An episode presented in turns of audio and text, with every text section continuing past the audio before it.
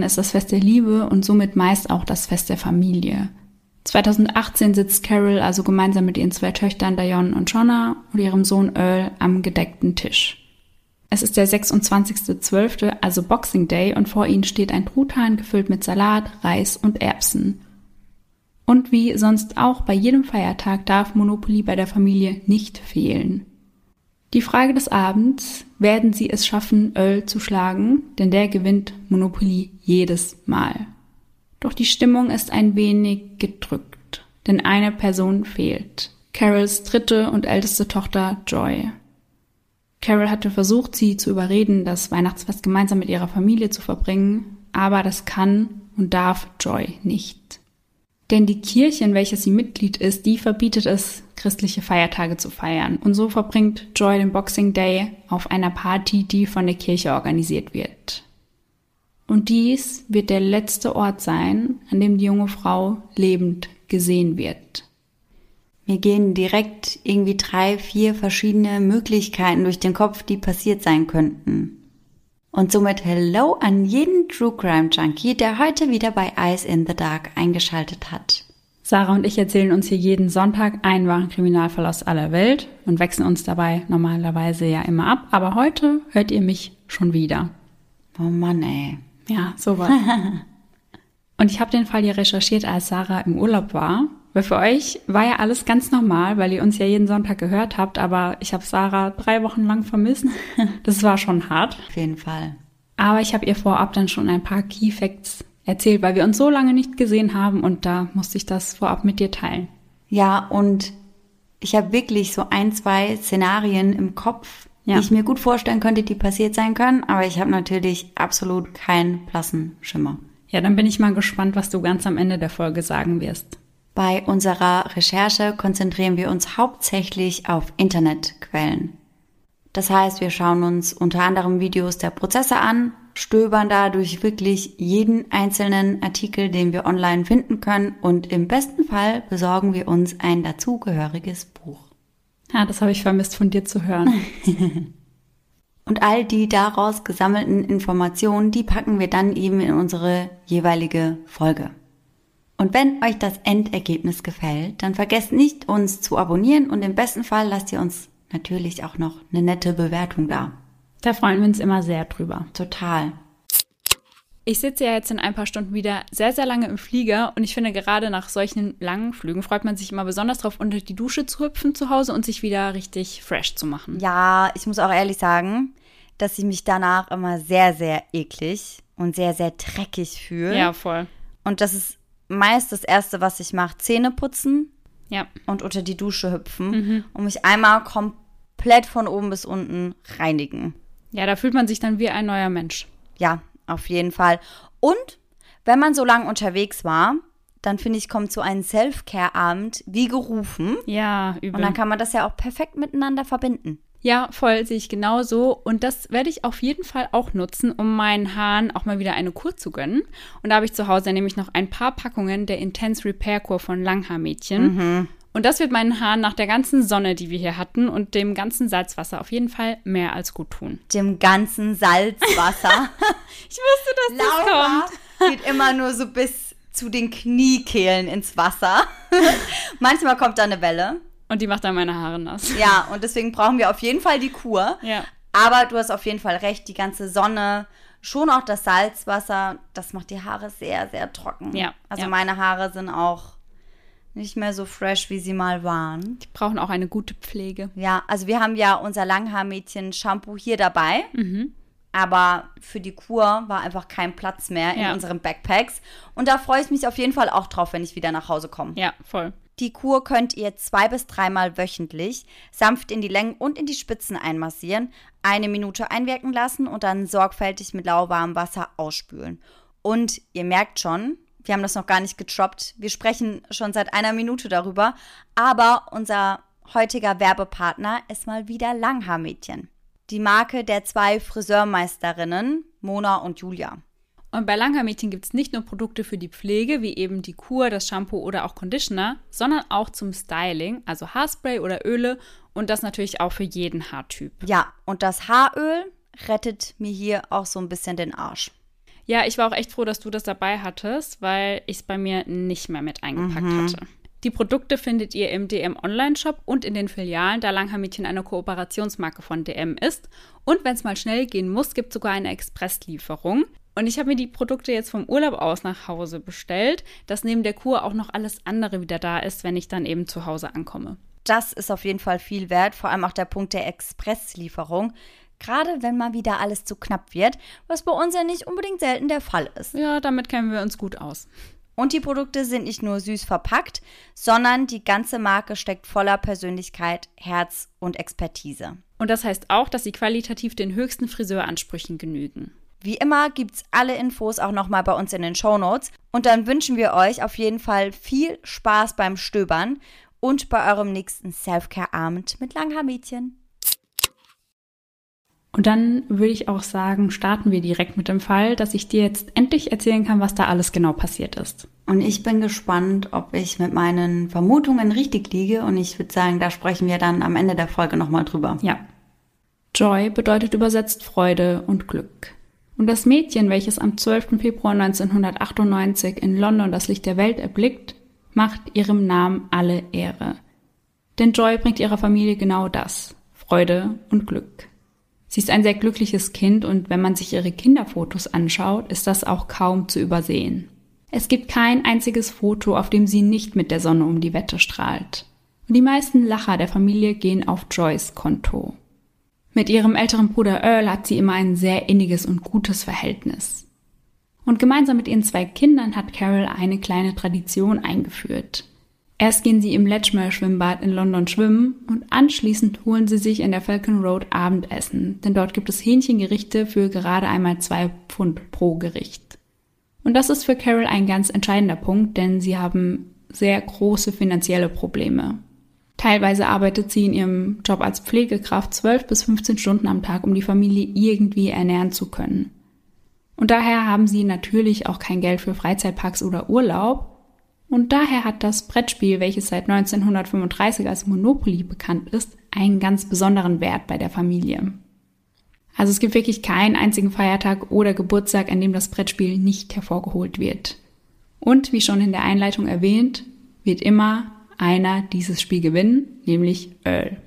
Und egal wie schwer die Zeit ist, die Familie hält immer zusammen. Sie unterstützen sich in allen Lebenslagen und die Liebe, die zwischen ihnen herrscht, die gibt ihnen unheimlich viel Kraft. Doch dann erleidet die Familie einen ersten kleinen Knicks, als sich Joyce und Earls Eltern scheiden lassen. Für die Kinder, ich glaube, das kann man sich vorstellen, bricht da eine kleine Welt zusammen. Aber Carol braucht nicht lange, bis sie einen neuen Mann kennenlernt und die Kinder lieben ihn, also die verstehen sich unheimlich gut mit ihm. Er wird ihr Stiefvater und gemeinsam mit ihm bekommt Carol noch zwei weitere Kinder, zwei Mädchen namens Dion und Shona. Und Joy freut sich riesig über diesen Familienzuwachs, denn klar liebt sie ihren Bruder, aber Schwestern zu haben ist ja dann doch nochmal etwas anderes und später können sich die Mädels bestimmt austauschen. Joy möchte, dass es allen aus der Familie gut geht und dass sie es später finanziell etwas leichter haben. Und deswegen achtet sie auch darauf, dass Earl und sie immer fleißig und gut in der Schule sind. Denn sie möchte, dass die beiden mal zur Uni gehen und dann einen guten Job finden. Im Jahr 2006 wird Joy das erste Mal mit dem Tod konfrontiert, als ihr Onkel Prince an Krebs verstirbt. Und die beiden hatten ein sehr, sehr enges Verhältnis, da Prince sehr oft auf Joy und Earl aufgepasst hat. Also er ist wie eine Vaterfigur für die Kleine. Sechs Jahre später, im Jahr 2012, verliert sie auch ihren Stiefvater an Krebs. Ein weiterer sehr schwerer Schicksalsschlag. Zwei weitere Jahre später, also 2014, begeht ihr biologischer Vater dann Suizid. Joy hat über den acht Jahren all ihre drei Vaterfiguren verloren. Also sie macht eine unheimlich schlimme und schwere Zeit durch. Als ihr Vater stirbt, ist sie 16 Jahre alt und das ist ja gerade so die Zeit, wo man anfängt, sehr viel Zeit im Internet zu verbringen. Die Teenagerin ist besonders viel auf YouTube unterwegs und klickt sich da von Video zu Video, man kennt das ja. Und eins der vorgeschlagenen Videos ist von der Israel United Christ Church, kurz IUIC. In dem Video sieht man einen Mann, der predigt und Joy ist direkt angetan und kann sich mit dem identifizieren, was der Mann dort sagt. Von da an beginnt sich Joy sehr viel mit dieser Kirche zu beschäftigen und schaut sich stundenlang Livestreams an. Und das meist bis tief in die Nacht, weil die meisten Livestreams eben aus den USA kommen. Und an dieser Stelle schauen wir uns die IUIC mal etwas genauer an. Gegründet wurde sie im Jahr 2003 in New York und das Kirchenoberhaupt ist Nathaniel Israel. Die IUIC ist Teil der Bewegung der schwarzen Hebräer und wie es der Name schon sagt, werden dort eben nur schwarze Mitglieder aufgenommen. Auf der Website beschreiben sie sich selbst als eine gewaltfreie Bewegung auf Bibelbasis, die keinerlei Gewalt gegen Menschen aufgrund ihrer Rasse, ihres Glaubens oder ihres Geschlechts dulden. Weltweit gibt es 40 Standorte, die allen den strengen Regeln der Kirche folgen. Männer und Frauen werden meist getrennt, also sie sitzen unter anderem in der Kirche nicht beieinander. Und wenn es Veranstaltungen der Kirche gibt, dann werden die Aufgaben auch nach Männern und Frauen eingeteilt, sage ich mal, dass die eben nicht zusammenarbeiten müssen. Ein Mann darf nur dann mit einer Frau allein in einem Raum sein, wenn die beiden miteinander verheiratet sind. Und sonst müssen immer andere Mitglieder oder andere Menschen mit vor Ort sein. Sex vor der Ehe ist grundsätzlich verboten und auch der Sex nach der Geburt eines Kindes ist ganz klar geregelt. Bringt man einen Sohn zur Welt, darf man 40 Tage keinen Sex haben und bei einer Tochter sind es 80 Tage. In der Kirche selbst, also während einer Predigt zum Beispiel, dürfen Frauen nicht sprechen und wenn sie Fragen haben, dann müssen sie ihren Mann zu Hause fragen. Daten soll man nur schwarze Menschen und am besten auch Mitglieder der Kirche. Und wenn man jemanden von außerhalb der Kirche datet, ist das Ziel natürlich, den Partner mit in die Kirche zu integrieren. Beziehungen mit dem gleichen Geschlecht sind absolut tabu. Und wenn die eigene biologische Familie dem Glauben der Kirche nicht folgt, dann soll man sich von dieser distanzieren, weil man sich sonst den Weg in den Himmel verbaut. Aber was predigt IUIC eigentlich? Sie sagen, wenn Jesus irgendwann zurück auf die Erde kommt, werden die zwölf Stämme Israels die Führungspositionen einnehmen und alle anderen werden ihre Sklaven sein. Auf ihrer Website haben sie auch ein Plakat abgebildet, auf dem die zwölf Stämme genau gelistet sind. Das heißt, es werden die zwölf Stämme gelistet und daneben die Personen, die damit gemeint sind. Judah, die amerikanischen Schwarzen. Benjamin die westindischen Schwarzen, Levi die Menschen auf Haiti, Ephraim die Puerto Ricaner, Manasseh die Kubaner, Simeon die Dominikaner, Sebulon Guatemala bis Panama in Klammern die Mayas, Gad die indigenen Amerikaner, Ruben die indigenen Seminolen, Ascha Kolumbien bis Uruguay in Klammern die Inkas, Issachar die Mexikaner in Klammern die Azteken, und zu guter Letzt Naftali, also Argentinien und Chile. Die neuen Mitglieder werden hauptsächlich über die Social-Media-Kanäle, also Facebook und YouTube, rekrutiert. Und innerhalb von IUIC herrscht natürlich auch eine ganz klare Hierarchie. Und dabei müssen wir uns die Frauen und die Männer aber getrennt voneinander anschauen. Und fangen wir mal mit den Männern an. Tritt man als Mann bei IUIC ein, ist man zunächst ein Bruder und das ist die unterste Stufe, von der man aber noch Aufstiegschancen hat. Der nächsthöhere Rang ist dann der Soldat, dann folgt der Offizier, dann der Kapitän, der Diakon und ganz oben steht Bischof Nathaniel Israel. Und natürlich kann man seinen Rang durch Regelbrüche verlieren oder im schlimmsten Fall eben ganz aus der Kirche rausgeschmissen werden. Und wann das passiert, das entscheiden die oberen Ränge. Kommen wir nun zu den Frauen. Bei Eintritt sind sie ebenfalls Schwestern. Danach kommt nichts mehr. Also für Frauen gibt es keinerlei Aufstiegschancen, sie bleiben immer auf der untersten Ebene. Und zusätzlich zu diesen ganz allgemeinen Regeln gibt es natürlich nochmal extra welche für Frauen. Sie dürfen innerhalb der Kirche nicht wählen und keine Hosen anziehen. Wenn sie die Männer ansprechen, müssen sie diese immer mit Sir oder dem jeweiligen Rang ansprechen. 2016 eröffnet IUIC die erste Kirche in England, genau gesagt in Ilford, London, also ganz in der Nähe von Joy. Die Mitglieder treffen sich dort jeden Samstag zum Sabbat und vor der Tür stehen dabei immer Security-Leute, die ganz genau kontrollieren, wer die Kirche betritt und die eben auch darauf hinweisen, wenn jemand die Kirche nicht betreten darf. Von außen wirkt das wie ein ganz normales Gebäude und das Einzige, was verrät, was darin vorgeht, sind die IUIC-Mitglieder, die ab und zu auf der Straße versuchen, neue Mitglieder zu rekrutieren. Ab Januar 2016 ist Joy ein offizielles Mitglied, was sie überglücklich macht. Doch mit der Zeit beginnt sie sich immer mehr von ihrer Familie zu distanzieren. Und natürlich ist das in den Teenagerjahren ja nicht ungewöhnlich, etwas auf Abstand mit der eigenen Familie zu gehen, aber bei Joy geht das wirklich in eine ganz, ganz falsche Richtung. Am allermeisten distanziert sie sich von ihren jüngeren Schwestern, was Carol absolut nicht nachvollziehen kann, und sie stellt sich sehr, sehr lange die Frage nach dem Warum. Doch die Antwort darauf liefert ihr Joy selbst, als sie ihre Schwestern als weiße Dämonen oder auch weiße Teufel bezeichnet. Denn anders als Joy, die eine schwarze Mutter und einen schwarzen Vater hat, haben ihre Schwestern eben nur eine schwarze Mutter und einen weißen Vater. Und dieser Fakt macht sie in Joys Augen zu Dämonen oder eben Teufeln. Ihre Mutter ist unfassbar schockiert, sie kennt ihre Tochter so nicht und sie hat sie so auch definitiv nicht erzogen. Sie kommentiert auch die Kleidung anderer. Einmal trägt Carol einen Tanktop und Joy schaut sie dann an und sagt ihrer Mutter ins Gesicht, dass sie eben nicht anständig genug sei. Irgendwann ist niemand mehr gern daheim, wenn Joy daheim ist, weil man sich entweder irgendetwas über die eigene Kleidung anhören muss oder von ihr beleidigt wird.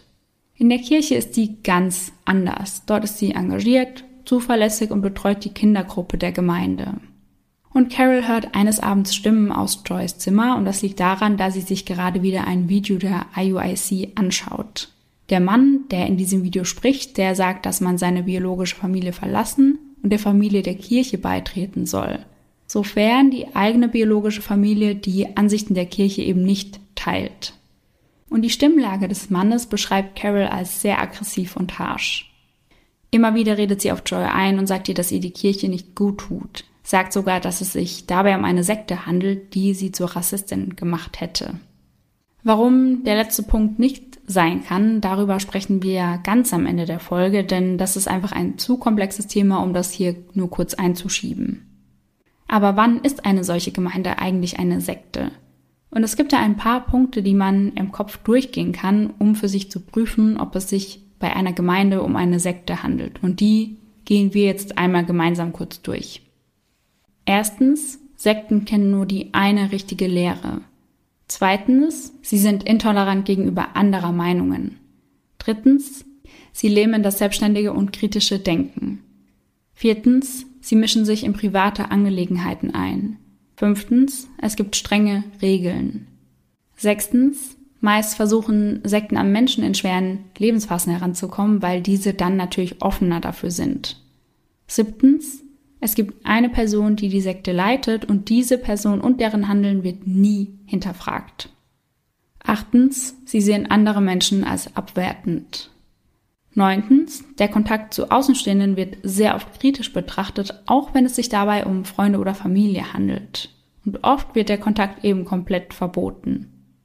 Zehntens, sie geben Versprechungen, dass sich das Leben ändern wird und sie ihm endlich einen Sinn geben werden. Elftens, sie beuten ihre Mitglieder finanziell aus. Und an der Stelle könnt ihr euch ja schon mal Gedanken machen, ob ihr der Meinung seid, dass ein paar Punkte mit der IUIC übereinstimmen und später werden wir uns das dann nochmal ganz genau im Vergleich anschauen. Am selben Tag, an dem Joy ihr Laptop weggenommen wird, packt die junge Frau ihre Sachen, verlässt das Haus und kommt auch nie wieder zurück. In der ersten Zeit weiß niemand aus ihrer Familie, wo sie ist, was sie macht und ob es ihr gut geht.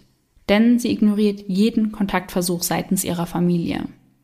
In der Zeit, in der sich ihre Familie also große Sorgen um Joy macht, plant diese ihre Zukunft. IUIC soll auf jeden Fall ein Teil davon sein. Aber sie hat auch andere Pläne, denn sie bewirbt sich bei der University of Hertfordshire, denn sie möchte Hebamme werden. Und da Joy immer sehr gut in der Schule war, wird sie angenommen und zieht dort in das Studentenwohnheim ein. Mit ihren Mitbewohnern kommt sie von Anfang an gut zurecht, also sie unternimmt zwar nicht viel und konzentriert sich mehr auf das Lernen und die Kirche, aber ihre Mitbewohner beschreiben sie später als freundlich, nett und glücklich. Für Joy ist mittlerweile die Kirche ihre Familie. Und das äußert sie auch in einem Video auf den Social Media Kanälen von IUIC. Dort sagt sie, dass die Kirche ihre Familie sei, und zwar die beste Familie, die sie je hatte. Dieses Video erscheint rund zwei Wochen vor dem Weihnachtsfest 2018. Ihrer biologischen Familie antwortet sie mittlerweile ab und zu, aber da die immer noch gegen die Kirche sind, bleibt der Kontakt sehr kühl und auch sehr oberflächlich. Innerhalb der Kirche findet Joy eine Art Ersatzeltern. Und zwar in dem 40-jährigen Chauffeur El Israel und seiner Frau. Shofa kam 1997 von Nigeria nach London und lernte dort seine jetzige Frau kennen. Zu diesem Zeitpunkt trug er noch einen anderen Namen und seine Partnerin war bereits Mitglied der IUIC. Ab Dezember 2016 ist dann auch er ein Mitglied der Gemeinde, er ändert seinen Namen und heiratet seine Partnerin. Und es ist nicht selten, dass neue Mitglieder ihren Namen ändern, sobald sie Mitglied der Kirche werden, weil für sie nun ein neues Leben beginnt. Und Schofers Name hat auch eine ganz klare Bedeutung, denn das bedeutet Widderhorn. Und er bekommt diesen Namen, weil er eine sehr laute Stimme hat und als Sprecher in der Gemeinde sehr beliebt ist. Also sehr viele Videos stammen auch von ihm, die später online gehen. Gemeinsam mit seiner Frau hat er zwei Wohnorte. Sie haben ein Haus in Luton und eine Wohnung in Cricklewood. Und diese Wohnung ist eben näher an der Kirche als das Haus. Das heißt, wenn Sie viel Zeit in der Kirche verbringen, übernachten Sie eben in dieser Wohnung. Und das ist auch schon ihre zweite Wohnung in Cricklewood. Die erste mussten sie aufgrund von Mobbing und Belästigung verlassen. Denn die Nachbarn dort machten ihnen ganz, ganz klar, dass die beiden dort nicht willkommen sind. Und der Grund dafür ist einfach, dass die beiden Mitglieder von IUIC sind. Als ihnen dann die Kabel für ihre Bremse am Auto durchgeschnitten wird, reicht es ihnen, logischerweise, und sie ziehen aus.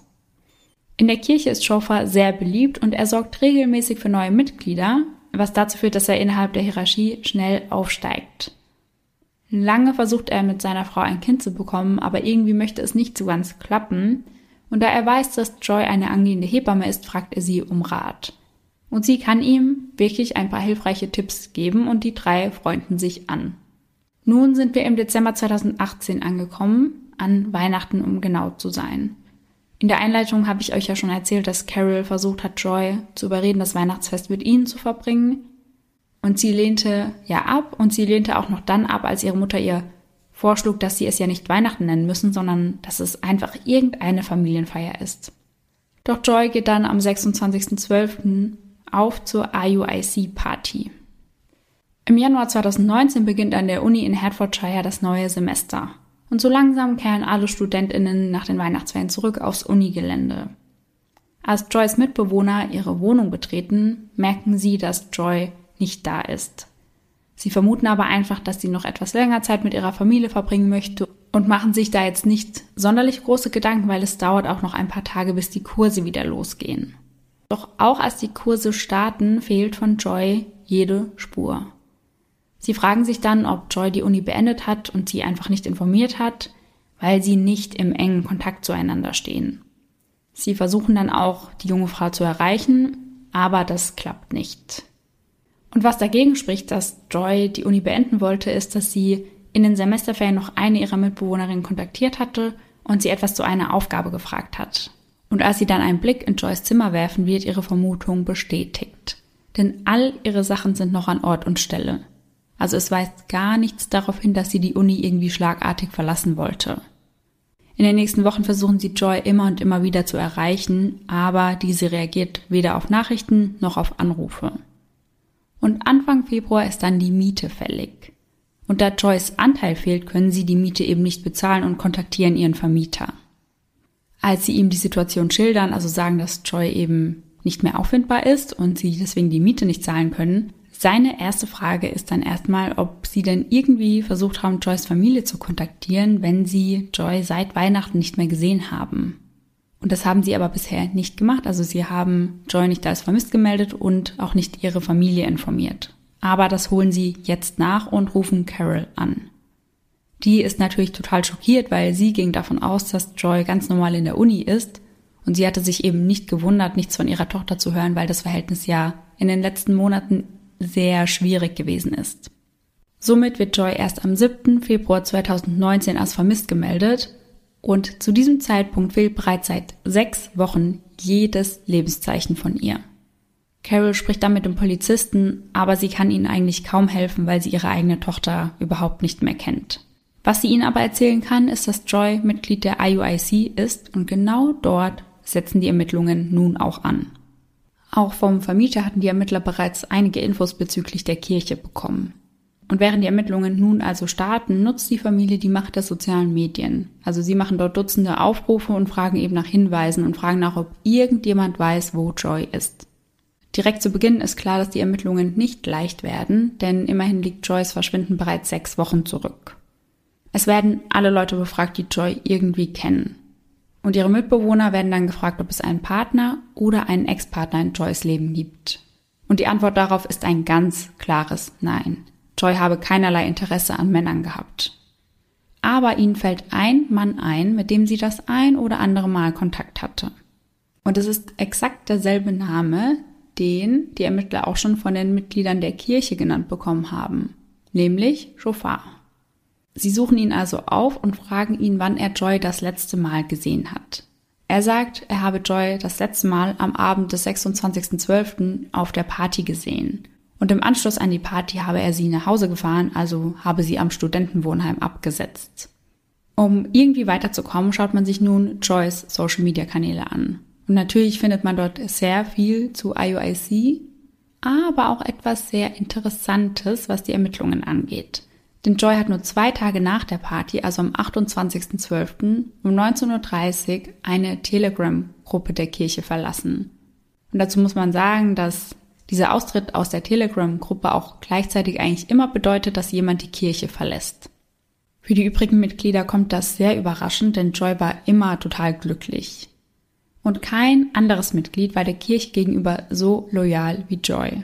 Jeder wusste, dass sie alles für ihre selbstgewählte Familie tat. Und Ex-Mitglieder von IUIC sagen später, dass man sich mit Bedenken bezüglich der Kirche wirklich nie an Joy wenden konnte, weil sie zu 1000 Prozent hinter der Kirche und deren Glauben stand. Es ergibt also sehr wenig Sinn, dass Joy die Kirche verlassen wollen würde. Aber wenn wir jetzt sowieso schon mal bei dem Thema Ex-Mitglieder und Aussteiger sind, schauen wir uns mal an, was die denn eigentlich über IUIC zu sagen haben. Angefangen mit den Videos auf den sozialen Netzwerken, denn diese beschreiben sie als komplette Fassade. Also sie sagen, dass man sich zu Beginn sehr wohl in der Gemeinde fühlt und auch sehr geliebt und unterstützt.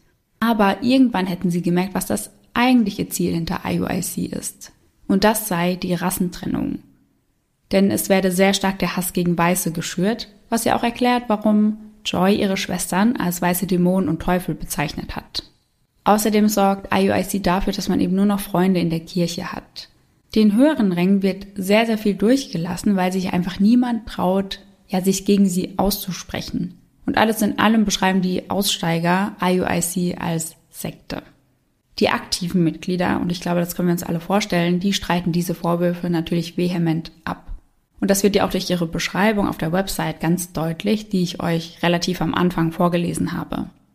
Und vorhin haben wir über ein paar Punkte gesprochen, wie man eine Sekte erkennen kann. Und nun schauen wir uns das mal im Vergleich zu IUIC an. Also schauen uns mal an, ob die Punkte auf IUIC zutreffen.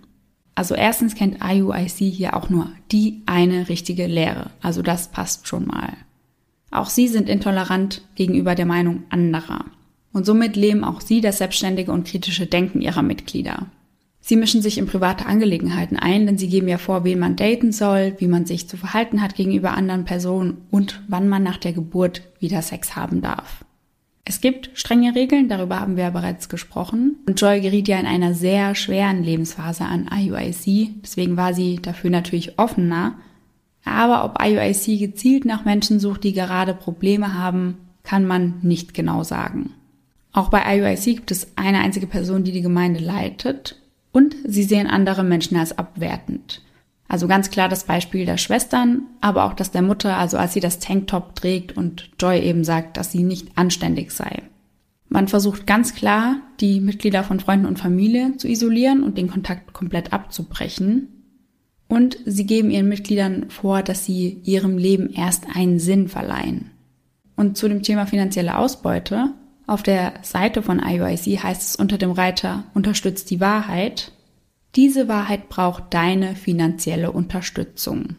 Inwieweit Joy der Kirche irgendwie Geld gegeben hat, das kann man nicht sagen. Aber wir wissen ja, dass sie Studentin war und das bedeutet ja meist, dass man eben nicht zu viel Geld hat. Deswegen gehe ich auch davon aus, dass sie der Kirche eben nicht viel Geld geben konnte, wenn sie ihr überhaupt Geld geben konnte. Dass sie eine Sekte seien, das streiten die Mitglieder vehement ab. Aber wir sehen ja schon, dass es einige Punkte gibt, die dafür sprechen. Das in den USA ansässige Southern Poverty Law Center beschreibt IUIC als Hassgruppe und als schwarze nationalistische Gruppe. Denn laut ihrer Argumentation sei die Gruppe eben homophob und schüre den Hass gegen Weiße und Juden. Und das Southern Poverty Law Center ist eben eine gemeinnützige Organisation, die unter anderem eben Listen über Hassgruppen führt. Jetzt aber wieder zurück zum Fall. Also nachdem Joy die Telegram-Gruppe verlassen hat, versuchen einige Mitglieder sie zu kontaktieren, aber Joy reagiert auf keine der Nachrichten. Und um nachzuschauen, ob bei ihr alles in Ordnung ist, fahren zwei Mitglieder dann einen Tag später, darunter auch Chauffeur, zu ihrer Wohnung, aber sie treffen sie dort nicht an. Aber weiter unternehmen sie nichts, also sie melden Joy weder als vermisst noch kontaktieren sie ihre Familie.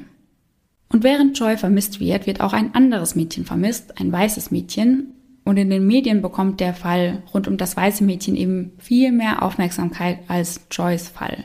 Und das lässt sich vermutlich wieder auf das vermisste weiße Frau-Syndrom zurückzuführen. Und darüber haben wir bereits im Fall Gabby Petito sehr ausführlich gesprochen. Das bedeutet ja einfach, dass über vermisste weiße junge Frauen mehr berichtet wird als über vermisste Schwarze. Hier wird dieser Fakt im Nachhinein sehr stark kritisiert. Da die Ermittler Joyce Handy nirgends finden können, gehen sie davon aus, dass sie es bei sich hatte, als sie verschwand. Und so überprüfen sie nun ihre Handydaten, also schauen, wo war das Handy denn zuletzt. Zwischen dem 26. und 28.12. befand sich ihr Handy in Cricklewood. Und am 28.12. bewegte sich das Handy dann ins 43 Kilometer entfernte Stevenage. Und dort wurde es zuletzt in einem Waldstück geortet. Danach war das Handy aus oder wurde zerstört. Und nachdem die Ermittler das herausgefunden haben, also dass Joyce Handy eben zuletzt in einem Waldstück geortet wurde, wird aus dem vermissten Fall eine Mordermittlung. Und euch ist vielleicht aufgefallen, dass Joyce einzige Verbindung nach Cricklewood Chauffeur ist, denn der hat ja dort seine Wohnung. Somit wird er am 9. Februar in seinem roten Honda auf dem M25 Motorway festgenommen. Während der Aufnahme wirkt er sehr schockiert und er fragt immer wieder, ob Joy tot ist. Also auch während der Polizist ihm seine Rechte vorträgt, unterbricht er ihn immer wieder und fragt, ist Joy tot? Eine Antwort auf seine Frage erhält er allerdings nicht. Chauffeur wird also aufs Revier gebracht und erneut verhört und in der Zwischenzeit durchsucht man dann auch sein Auto. Zum einen findet man dort eine sehr große Menge MDMA und im Fußraum auf der Beifahrerseite finden sie einen Schlüsselbund. Ein Schlüsselbund, der ganz eindeutig nicht Chauffeur gehört, denn seinen haben sie bereits einkassiert und damit haben sie auch das Auto aufgeschlossen. Sie zeigen den Schlüsselbund dann Joys Freunden und Familie und die sind sich alle einig, er gehört Joy. Als man nun auch Chauffeurs Handy durchsucht, findet man einige Nachrichten zwischen ihm und Joy. Dort nennt er sie eine wundervolle Prinzessin und bezeichnet sie als einen Schatz, der nicht gemessen werden kann. Das lässt die Ermittler natürlich vermuten, dass es zwischen den beiden eine romantische Beziehung gab, aber das schließen sie nach und nach aus.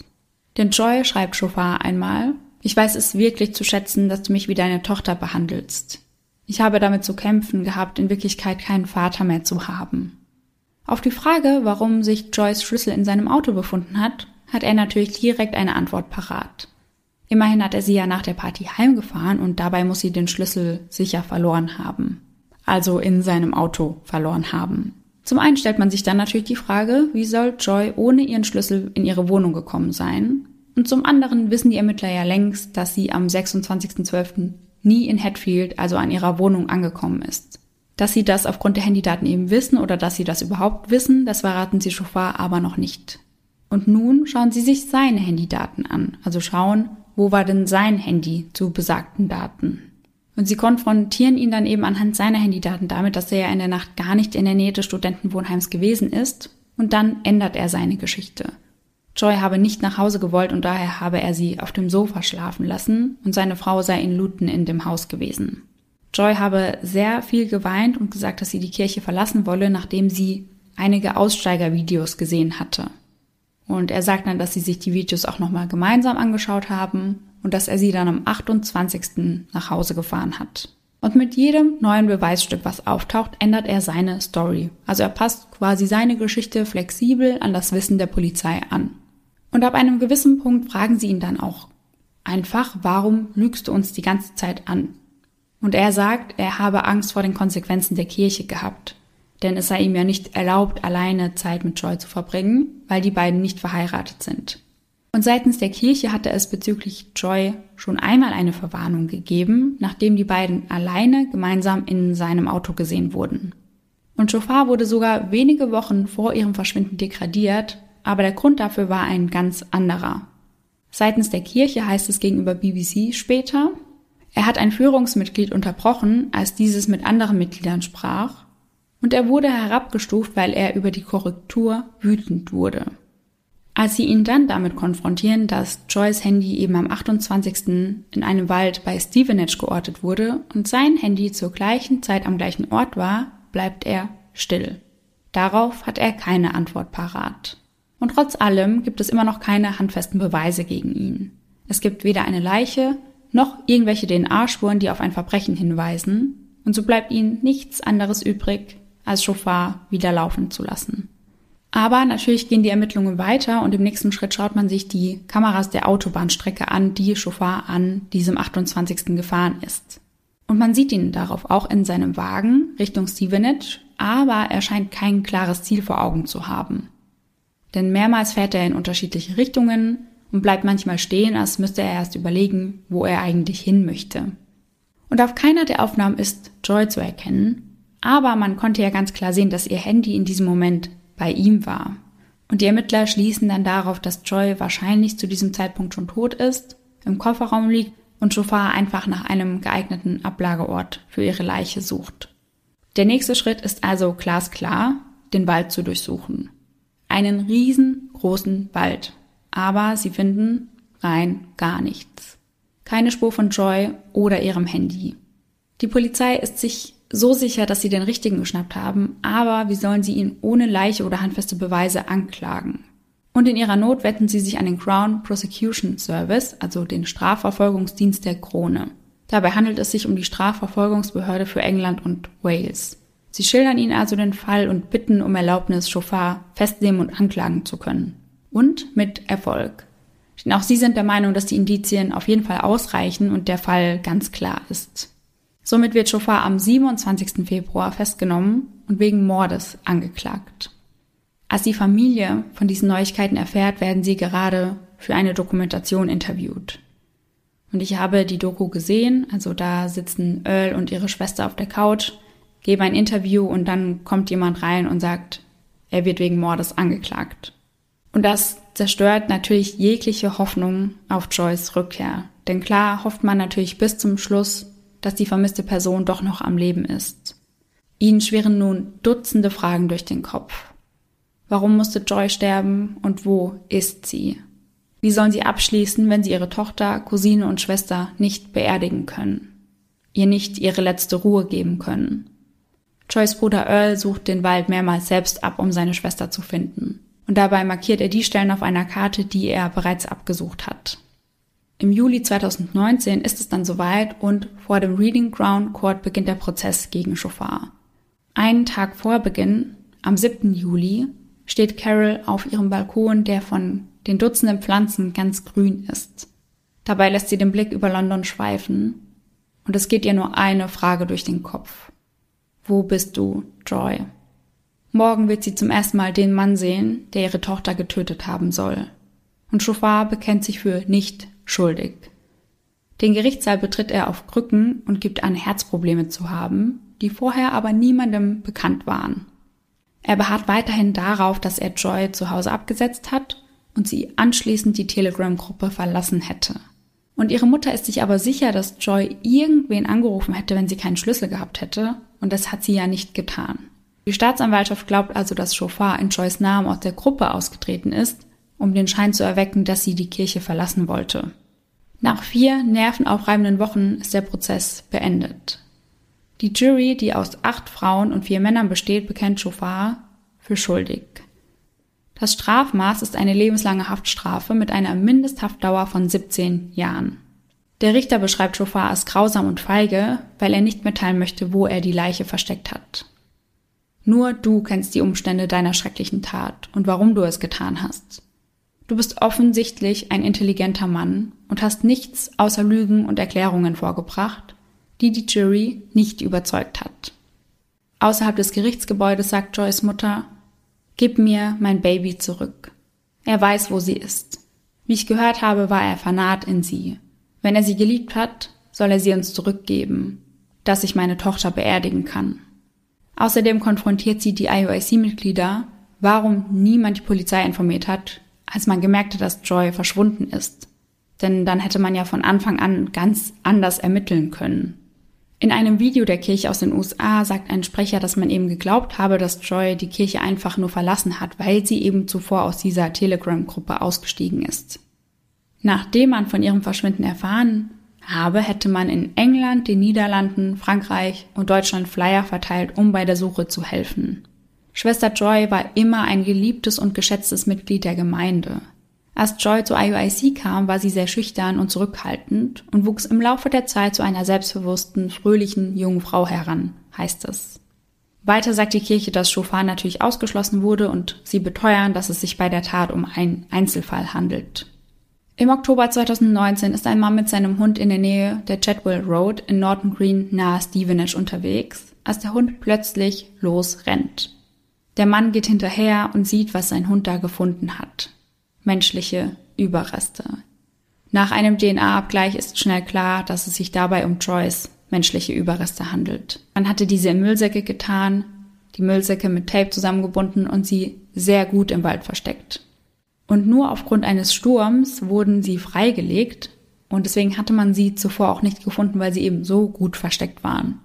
Da die Leiche nun schon sehr stark verwest ist, kann die Todesursache nicht mehr eindeutig ausgemacht werden. Erstechen und Erschießen kann anhand des Zustands ihrer Knochen schnell ausgeschlossen werden. Und das gebrochene Zungenbein lässt vermuten, dass Joy erwürgt wurde. Aber zu 100 Prozent kann man das eben nicht mehr sagen. Man vermutet außerdem, dass sie mit einem Schlag auf den Kopf bewusstlos gemacht wurde. Und durch Proben ihrer Leber und einiger Muskeln kann festgestellt werden, dass sie zum Todeszeitpunkt MDMA im Körper gehabt hatte. Aber die Menge kann natürlich auch nicht mehr bestimmt werden. Hinweise auf sexuellen Missbrauch gibt es nicht. Und im November 2019 kann Joy dann im Lambeth Krematorium beerdigt werden. Und den Fall an sich würde ich sehr gerne mit dem Zitat ihrer Mutter beenden. Ich kann sie nicht in Vergessenheit geraten lassen. Sie wird nicht nur eine kleine Geschichte sein. Ich muss mehr als das für meine Tochter tun. Und damit sind wir jetzt am Ende der Folge angekommen und am Anfang unseres Gesprächs. Und hat sich deine Vermutung denn bestätigt? Also du hast ja am Anfang der Folge gesagt, du hast etwas im Kopf, was passiert ja. sein könnte. Hat sich das bewahrheitet oder war es ganz anders? Es war ganz anders. Mhm. Ich hatte zwei mögliche Szenarien im Kopf, bei denen ich mir dachte, das wäre gut möglich. Mhm. Zuerst, also bevor wir die Folge aufgenommen haben und du mir so ein bisschen was erzählt hast, dachte ich, dass Joy vielleicht doch zu dem Weihnachtsfest gegangen sein könnte. Vielleicht auch mit Hilfe einiger Sektenmitglieder. Mhm. Und dass sie ihre Wut und Überzeugung dann eben gegenüber dem Stiefvater ausgelebt haben, weil mhm. der ja weiß war. Ja. Also erst dachte ich, wäre die Sekte beziehungsweise Joy eben ihrer Familie gegenüber straftätig geworden. Mhm. Das hast du ja aber eigentlich auch direkt mit der Einleitung schon ausgeschlossen. Beziehungsweise habe ich mir da dann direkt gedacht, kann nicht sein, wenn sie seit da nicht mehr gesehen wurde, ja. nicht mehr lebend, dann muss mit ihr irgendwas passiert sein. Und deswegen hat sich da meine zweite Vermutung etwas erhärtet. Die war nämlich, dass ihr etwas passiert ist. Allerdings hätte ich gedacht, dass das ähnlich wie bei unserer hundertsten Folge gelaufen ist, dass sich eben die ganze Sekte zusammengeschlossen hat, um ihr etwas anzutun. Mhm. Und generell, als ich eben einfach das Wort Sekte gehört habe, habe ich natürlich irgendwie direkt an irgendwelche Opfergaben oder sonstiges gedacht. Ja. Und dann dachte ich, vielleicht wäre Joy diesem eben zum Opfer gefallen, sage ich mal. Oder natürlich wäre es auch möglich gewesen, dass die Sekte sie beseitigen wollte, weil sie wieder austreten wollte. Mm, ja. Und dann besteht natürlich ja auch immer die Gefahr, dass da irgendwie interne Geheimnisse an die Außenwelt gelangen. Und ich glaube, das ist gerade bei solchen Strukturen nicht so gern gesehen. Ja, total. Ich habe mir ja auch ein paar Videos von Aussteigern angeschaut. Mhm. Die wollten zum Teil auch nicht erkannt werden. Das wird wahrscheinlich auch gute Gründe haben. Da gehe ich auch von aus. Also ich finde das immer super mutig, wenn man darüber spricht. und sich da traut, was zuzusagen. Aber ich bin ehrlich, ich glaube, ich würde das auch niemals machen. Ja. Weil ich bin bei solchen Strukturen sehr, sehr vorsichtig. Mhm. Habe ich dir eigentlich erzählt? Das ist jetzt ein bisschen off-topic und nicht wirklich, nicht wirklich eine Sekte, aber eher so eine Gang oder Bande. Habe ich dir da erzählt, dass ich da eine Nachricht erhalten habe auf Instagram? Ja, aber ich weiß nicht mehr ganz genau, was da drin stand. Ja, da ging es irgendwie drum, ob ich Interesse daran hätte, wohl jemanden zu treffen, der da relativ weit oben ist. Auch gegen Bezahlung. Sehr lukrativ, muss man auch sagen. Aber es wurde dann auch direkt dazu geschrieben, dass das nichts mit Prostitution zu tun hat. Und, Und ich dachte mir schon, wenn man das direkt dazu Ja. schreiben muss, I'm out. Also ich wäre so oder so raus gewesen, aber ja, ich weiß nicht. Ich habe dann auch nichts geantwortet. Normalerweise hätte ich da höflich abgelehnt. Aber ich hatte da richtig Bammel. Also ich will mich da echt nicht mit den falschen Leuten anlegen. Und ich habe das dann so ein bisschen auch recherchiert und war so, okay, I'm Lieber nicht. out. Mm -mm, mm. Lieber gar nicht reagieren. Mhm. Habe ich auch gedacht. Ich hatte aber letztens auch so eine Begegnung beim Gassi gehen. Mhm. Also da bin ich an einer älteren Frau vorbeigelaufen, die da auch mit ihrem Hund war und mein Hund ist dann zu ihrem Hund Mhm. kurz hingelaufen und dann hat sie mir auch so einen Zettel in die Hand drücken wollen. Also ich weiß nicht mehr genau, was da drauf stand, weil ich habe den Zettel auch nicht angenommen. Mhm. Aber da stand auf jeden Fall auch irgendwas drauf mit finde deinen Sinn fürs Mhm. Leben durch Gott und das hatte aber nichts mit irgendeiner Kirche hier bei uns zu tun. Ja. Und da habe ich dann auch höflich abgelehnt, habe Ja. gesagt, nein, danke, ich habe kein Interesse, aber die Frau ist dann auch total nett geblieben, Ja. meinte, ja, trotzdem, danke fürs kurze Zuhören. Aber irgendwie trotzdem etwas creepy, wenn man da im Wald alleine unterwegs ist und dann kommt eine Frau und drückt dir da so einen Zettel in die Hand. Ich meine, immerhin war es eine ältere Frau. Ja. Wahrscheinlich hätte die dir nichts gemacht. Bei mir war das ja so ein richtiges Muskelpaket. Der war genauso breit wie hoch. Also Ja. da war ich echt so, mm -mm. Aber ich dachte auch, ich hätte nie damit gerechnet, dass mir sowas mal beim Ja. Gassi gehen passiert. Hätte also ich auch nicht gedacht. so auf der Straße in der Fußgängerzone Ja. okay. Mhm. An der Haustür ja manchmal auch. Ja. Aber so random mitten im Wald war ich auch so, okay. Ist sie da dann auch explizit auf der Suche nach Mitgliedern gewesen, mitten im Wald? Ja, wer weiß. Also Fragt sie sah auf den ersten Blick nicht so aus, Ja. aber direkt als ich angehalten habe, um mit den Hunden, ja, nach den Hunden zu schauen, hat sie direkt den Zettel in der Hand gehabt. Weiß auch nicht, wo der auf einmal herkam. Ja. Ja, ja, kurz hergezaubert. Mhm. Naja, gut, da wäre ich auch weitergelaufen. Ja. Und ich finde die zwei Szenarien, die du gerade geschildert hast, ich glaube, das hat man auch als erstes so im Kopf, wenn es um Sekten geht.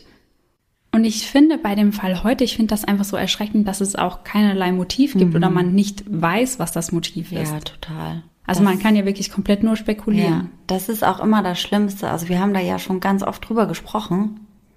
Und ich finde, gerade wenn es einen Täter gibt und er auch gestellt wurde und verurteilt wurde, dann bitte lass uns doch wissen, was dahinter gesteckt hat, Ja. damit, also nicht uns unbedingt, aber die Familie zumindest, damit die irgendwas haben. Weil wenn das so ganz willkürlich ist, dann macht das das irgendwie noch mal schlimmer und noch mal sinnloser. Ja, und der hätte ja auch niemals verraten, wo er die Leiche versteckt hat. Also das war ja wirklich Zufall, dass sie gefunden wurde. Also das hat ja auch der Richter sehr scharf kritisiert. Er hat ihn ja auch als feige bezeichnet, dass er das nicht verrät. Und ich bin wirklich froh, dass sie noch gefunden wurde. Ja, auf jeden Fall, weil das wäre für die Familie ja auch noch mal extrem schlimm gewesen. Ja. Und ich finde auch generell, also klar, Joy hat total viel auch durchgemacht, aber alles, was ihr passiert ist, ist ihrer Familie ja auch passiert. Und dann kommt noch dazu, dass die Tochter sich so abwendet auf so eine schlimme Art und Weise und dann passiert noch sowas. Ja. Also furchtbar. Und ihr Bruder hat ja auch oft nach ihr gesucht. Also er hat ja dann wirklich diese Karte gehabt, hat den Wald selbst abgesucht und die Stellen dann auf der Karte markiert. Und wie schlimm ist das? Weil sie haben das dann auch beschrieben als die Nadel im Heuhaufen. Ja. Also wie willst du jemanden in so einem riesigen Wald finden? Ich meine, wie gesagt, zum Glück wurde sie dann gefunden, aber die Familie muss so verzweifelt gewesen sein. Total. Aber ich muss auch sagen, also als du dann gesagt hast, die MitbewohnerInnen, die hätten sie gar nicht als vermisst gemeldet und auch nirgendwo nachgehakt, wo sie denn ist, Also da musste ich echt ein, zwei Mal den Kopf schütteln, weil Ja. ich mir dachte, wie kann das sein? Ja, vor allem, dass man dann wirklich erst kommt, ja, wir können die Miete nicht zahlen, Ja. weil die ist nicht da. Ja. So, ja, fragt euch doch mal, warum ist sie nicht da? Ja, weil genau. wenn all ihre Sachen da sind, dann ist das ja schon seltsam. Ja, und das Ganze ging über sechs Wochen. Ja, Da wundert man sich doch mal. ja. Da fragt man doch mal nach. Und dann meldet man sich erst, wenn man die Miete nicht zahlen Ja. kann. Also, Weil sie haben sich ja auch am Anfang gewundert, dass man die ersten paar Tage denkt, okay, vielleicht hat sie ihre Weihnachtsferien Ja. verlängert, verstehe ich. ja. Aber sie war sehr, sehr fleißig und zuverlässig und sie hätte nicht den Anfang der Kurse verpasst. Ja, Und spätestens dann kann man ja irgendwo mal nachhaken. also finde ich auch, muss ich ehrlich sagen. Ich finde das auch einfach so schlimm, dass der Kontakt zur Familie so extrem vernachlässigt wurde und dann wird sie da einfach aus dem Leben gerissen. Bei mir kommt es schon so vor, als hätte die Mutter gerne wieder ein besseres Verhältnis zu Joy gehabt. Deswegen hat sie sie ja auch wahrscheinlich zu den Weihnachtsfeiertagen eingeladen. Ja. Und dass diese Chance, das vielleicht wieder zu kitten, dann komplett genommen wurde, das finde ich auch einfach extrem traurig. Ja, und eine ihrer Schwestern sagt auch in einer Doku, dass sie sich sicher ist, dass Joy nur noch ein paar Monate, vielleicht auch ein paar Jahre gebraucht hätte, aber dass Ja. sie irgendwann da ausgetreten wäre, weil sie ist ja in einem Alter dort beigetreten, wo man ja sehr beeinflussbar ist, gerade Ja. in den Teenie-Jahren. Und sie glaubt, sie wäre da irgendwann rausgekommen. Ja, ja, ich habe da auch viel drüber nachgedacht, wie man eben in sowas reinrutschen kann. Und ich finde, man fragt sich dann ja auch immer so ein bisschen selbst, würde mir das passieren? Und ich finde, man sagt dann auch immer total schnell und überzeugt, also mir würde das nie passieren, ich würde mich da niemals so benehmen. Und ich glaube das auch, sowohl bei mir als auch bei dir. Allerdings weiß man auch nicht, wie das aussieht, wenn man eben wie Joy so viele Schicksalsschläge nacheinander Ja. zu verkraften hat. Und ich denke mir auch so zum Beispiel bei mir früher, meine Eltern waren ja super streng. Also ich durfte ja immer am allerwenigsten von meinen Freundinnen. Ja. Ich war immer die Erste, die nach Hause musste. Ich war die Einzige, die eine Internetsperre hatte und lauter so Sachen. Ah, Internetsperre hatte ich aber auch. Hattest du auch? Ja, Okay. Aber ich kann mich noch sehr gut dran erinnern, das war ja auch so in den Teenie-Jahren. Und ich habe mich immer so unfair behandelt gefühlt, weil ich das nie nachvollziehen Ja. konnte. Und ich kann mir schon vorstellen, wenn dann jemand kommt und irgendwie total Verständnis für deine Situation hat und dann dir total zustimmt und dir sagt, bei uns ist das anders, dass man ja gerade in diesen Jahren ist man so beeinflussbar. Also ja, Ja, das glaube ich nämlich auch. Das war das Alter, das war die Vorgeschichte. ja, Und ich glaube, dann flüchtet man sich da so rein. Aber dass sie dann, was hatte sie gesagt, dass das die beste Familie war, die sie jemals hatte? ja. Boah, das finde ich halt auch eine Hausnummer. Ja, das muss so hart sein für ihre Familie, das gehört zu haben einfach. Ja, und dann auch noch als eine ihrer letzten Aussagen. Ja, ja. Aber vielleicht können wir, da haben wir ja vorhin ohne Mikro schon ein bisschen drüber gerätselt, nochmal auf das Motiv zurückkommen. Weil Ja. irgendwas muss es ja gegeben haben. Und du hast da vorhin was mit ins Spiel gebracht, was ich eigentlich recht sinnig finde. Ja, ich habe mir überlegt, dass, also Joy hat Shofar ja als Vaterfigur gesehen. Und ich kann mir vorstellen, dass als sie dann bei ihm war, dass er sie vielleicht versucht hat anzufassen oder sie angefasst hat.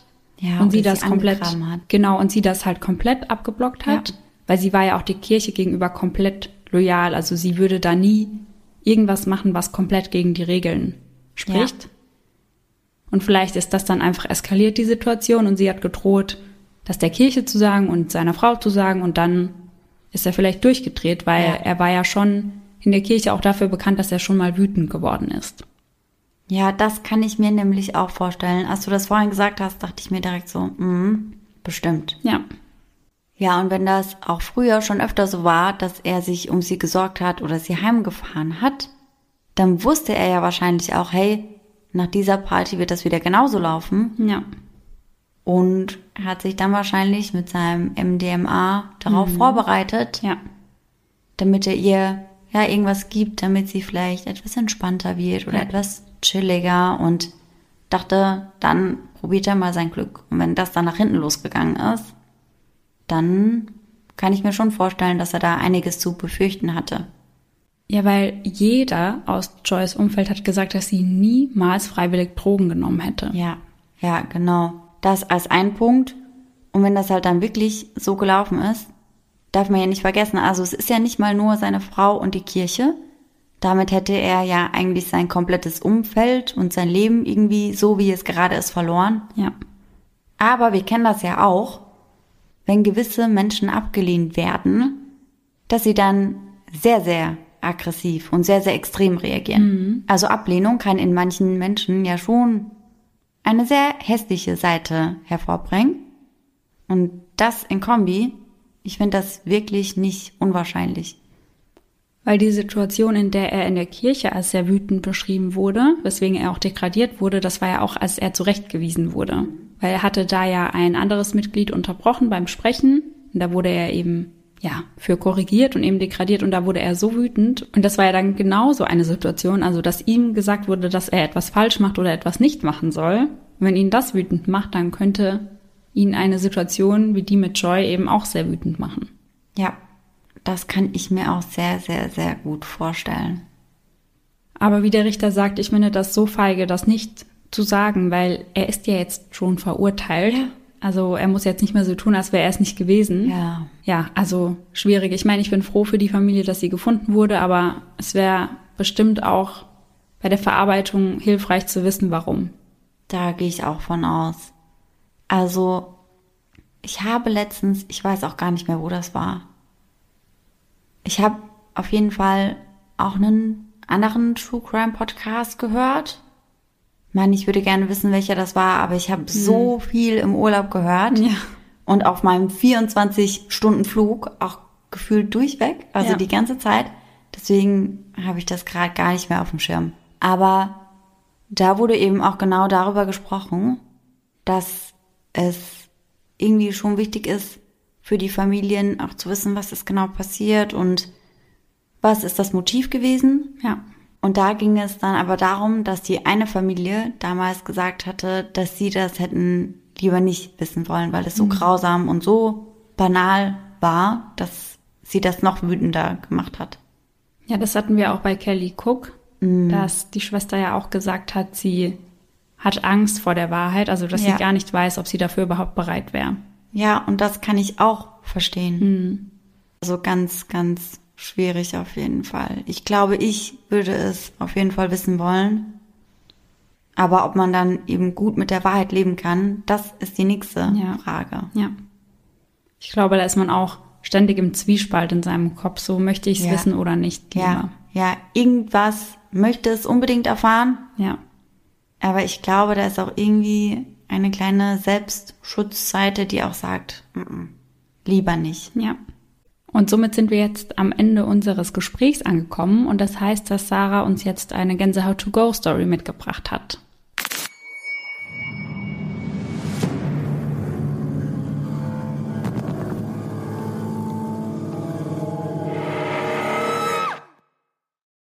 Ja, und ich muss zugeben, die Nachricht befindet sich in meinem Postfach, also hm. auf meinem Instagram ist sie eingegangen. Und ich muss dazu sagen, dass die liebe Julietta mir die Nachricht geschrieben hatte mit der Vermutung, dass bei uns auf Eyes in the Dark auf Instagram eben sehr, sehr viele Nachrichten reinkommen mhm. und dass wir die dann deswegen vielleicht übersehen. Ja, und dann habe ich die jetzt seit dem 15. August bei mir drin und habe sie übersehen. Aber ich habe sie vor kurzem gefunden und mich eben wieder daran erinnert und ich fand die Story sehr, sehr krass und deswegen lese ich die euch heute vor. Erst einmal vielen Dank, liebe Giulietta, dass du uns dein Gänsehaut-to-go-Moment zugesendet hast. Sie schreibt, Hallo ihr zwei. Ich höre gerne euren Podcast. Er gehört zu meinen liebsten True Crime Podcasts. Besonders mag ich eure Gänsehaut-to-go-Momente. Gerne teile ich mit euch meinen ganz persönlichen Gänsehaut-to-go-Moment. Ich war gerade sechs Jahre alt. Ich lebte allein mit meinem Papa in einer großen Dachwohnung.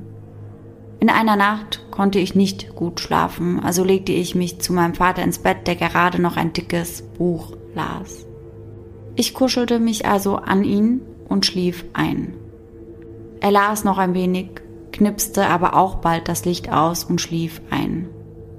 Kurz nach 4 Uhr wurden wir beide durch ein lautes Klopfen geweckt. Dieses Klopfen war sehr nah. Mein Papa machte sofort die kleine Leselampe an. Wir sahen uns an und fragten uns, ob wir das Klopfen beide gehört haben. Ja, sagten wir beide. Das Bett stand direkt an der Tür zur Terrasse. Daher schalteten wir auch dort das Licht an. Es war unmöglich, dass jemand dort auf der Dachterrasse stand. Aber das Klopfen war genau neben unseren Köpfen. Unsere Haustür war zu weit weg für das laute Klopfen. Dennoch sah mein Papa nach. Dort war niemand. Das Buch, in dem mein Vater vor dem Schlafengehen gelesen hatte, stand auf dem Tisch. Also es lag nicht mehr. Es stand wie in einem Regal. Mhm. Mein Vater war sich aber sehr sicher, es hingelegt zu haben.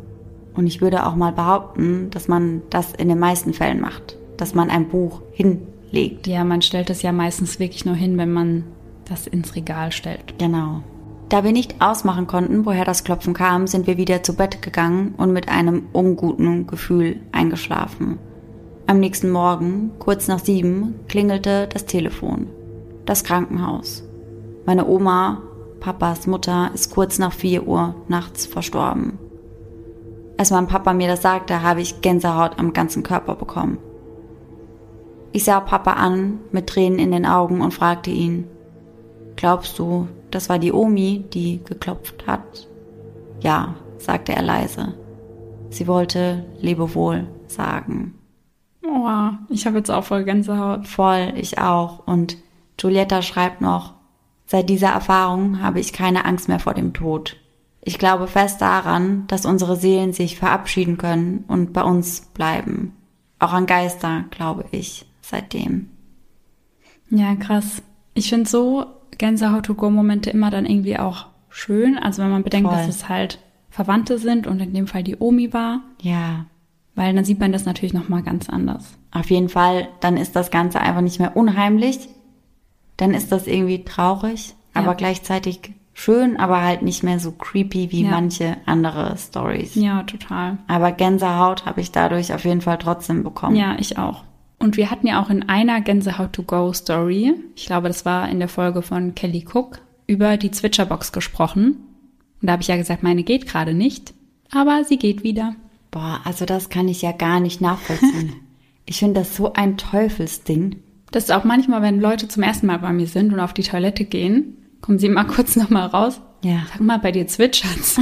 ich immer, ja, ich weiß. Mein Papa, der hat zwei große silberne Geckos bei sich im kleinen Bad an der Wand. Mhm. Und der hat in dem Bad eben auch so einen automatischen Duft. Also wenn du da reinkommst, dann gibt das eben so einen Sprüher ab. Mhm. Und dann macht das halt auch immer so. Und dann siehst du im ersten Moment die Geckos und, und, halt, so, und bist so, wow, was geht hier ja. auf? Also, nee, bin ich kein großer nicht Fan. Aber auch nicht von der Zwitscherbox. Also bin ich bei beiden einfach raus. Und damit würde ich sagen, sind wir jetzt ganz am Ende der Folge angekommen. Wir hoffen natürlich, dass ihr alle nächsten Sonntag wieder mit dabei seid. Und bis dahin, schöne Träume. Bis dann. Tschüss. Tschüssi.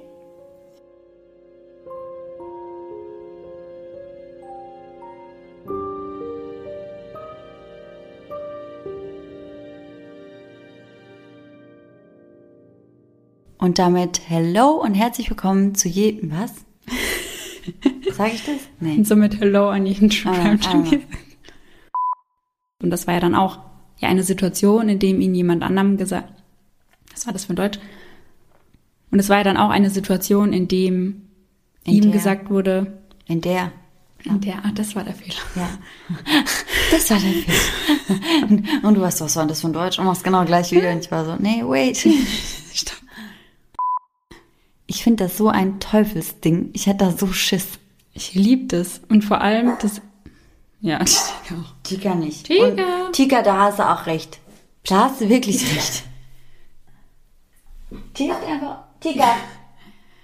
Die liegt einfach auf dem Sofa. Bein. Bäuchlings und. Tika. Tika. Tika. Nur noch zwei Minuten. Das ist aus deinem Oberschenkel schon mal. Ja, stimmt. Geil, wie sie sich freut. Ah, stimmt. Tschüssi.